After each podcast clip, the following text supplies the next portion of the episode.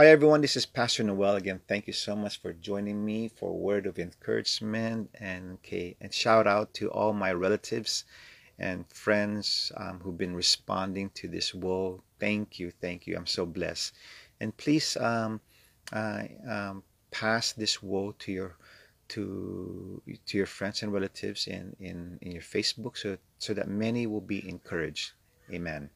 Today is Tuesday, February 23, uh, 2021. Okay, my topic today is this obstacles lead somewhere. Okay, obstacles lead somewhere. It can lead us to failure or to success. You know, we choose the destination. Okay, um, on how we respond to obstacles. When the Israelites pursued the promised land, they, they still had to go through the wilderness experience. They still had to go through obstacles and severe circumstances, but with God's help, they, they reached the promised land. Amen. James Bilkey said this You will never be the person you can be if pressure, tension, and discipline are taken out of your life. Amen. That's true. Pressures keep us on our knees. And when I say knees, it means uh, on your knees praying to God. And when uh, when you find yourself praying, needing to the Lord, you will experience God's love and peace and instructions to overcome your issues. Amen. Um, the truth is, if we find a path um, with no obstacles, it's most likely a path that doesn't lead anywhere. Okay. Um, you may find a path that that's easy, you know, uh, safe from from obstacles, but it, it might not it might not be a productive life. It would be an unfruitful life or a life of discontent in the very end. Okay, why? Because obstacles give birth to opportunities. Obstacles give birth to maturity and discovery, and it will lead us to success. Like the saying goes, testings and testings lead to testimonies. When you have testings in life, you will have testimonies of how God has been merciful to you and have shown his grace and his power in your life. Okay? The more testings you have, the more testimonies you will have about God's grace. In John 16, verse 33, in the NIV version, it says this In this world you will have trouble, but take heart, I have overcome the world. Amen. Jesus says that trouble will always be present in our lives, okay? But he also says to be encouraged because these troubles will create opportunities for us to discover him, discover Jesus and his power and his love in our lives. And through discovering Jesus in our lives, we will grow uh, in, in spiritually as well as our faith will grow in God. Amen. Obstacles become debilitating or unbearable when we take our eyes off of Jesus. Okay, like Peter, when he took his eyes off of Jesus uh, while he was walking on the water, he started to sink. And we too will sink when we focus or we stare or keep our eyes on our problems rather than on God Almighty. In Joshua 1, verse 9, in the NIV, it says this Have I not commanded you, be strong and courageous?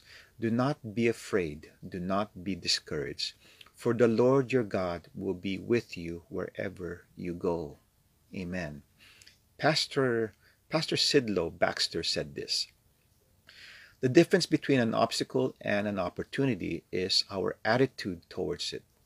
Every opportunity has a difficulty and every difficulty has an opportunity. Amen.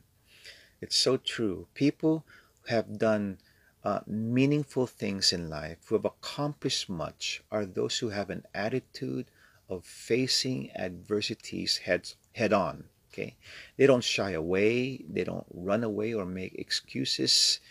Okay, they just move forward with God. Amen. You see, many people have good intentions, okay, and they have big goals.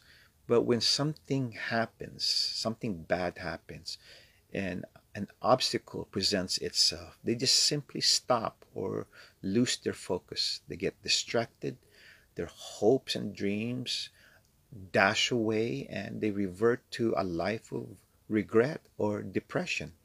Then the what if question becomes a part of their life and it, it they be, they struggle with the question what if i did this? What if i done that? What if i pursued this?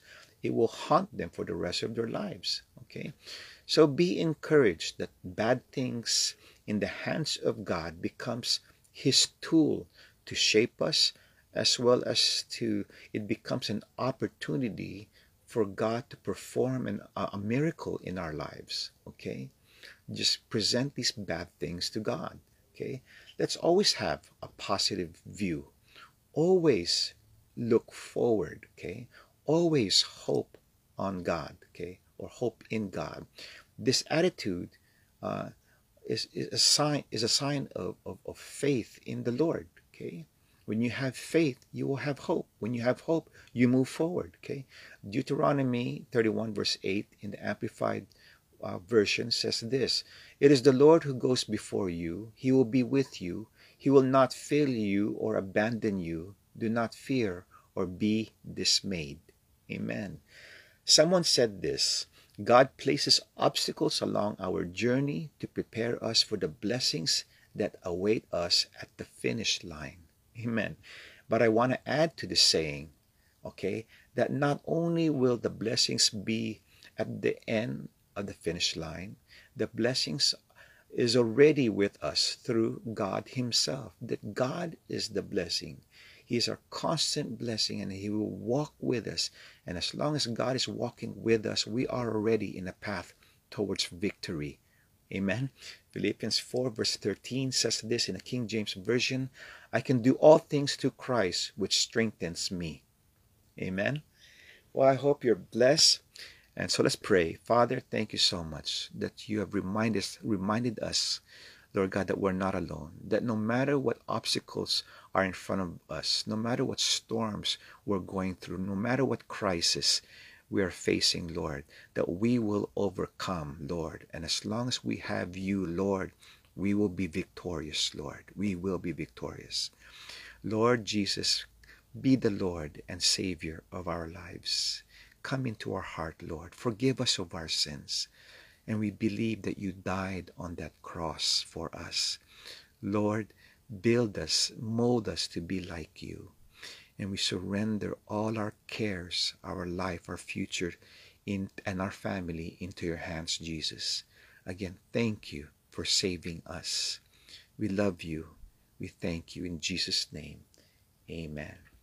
Well, I hope you're blessed and I'll see you this Friday. Okay? Blessings. Bye bye.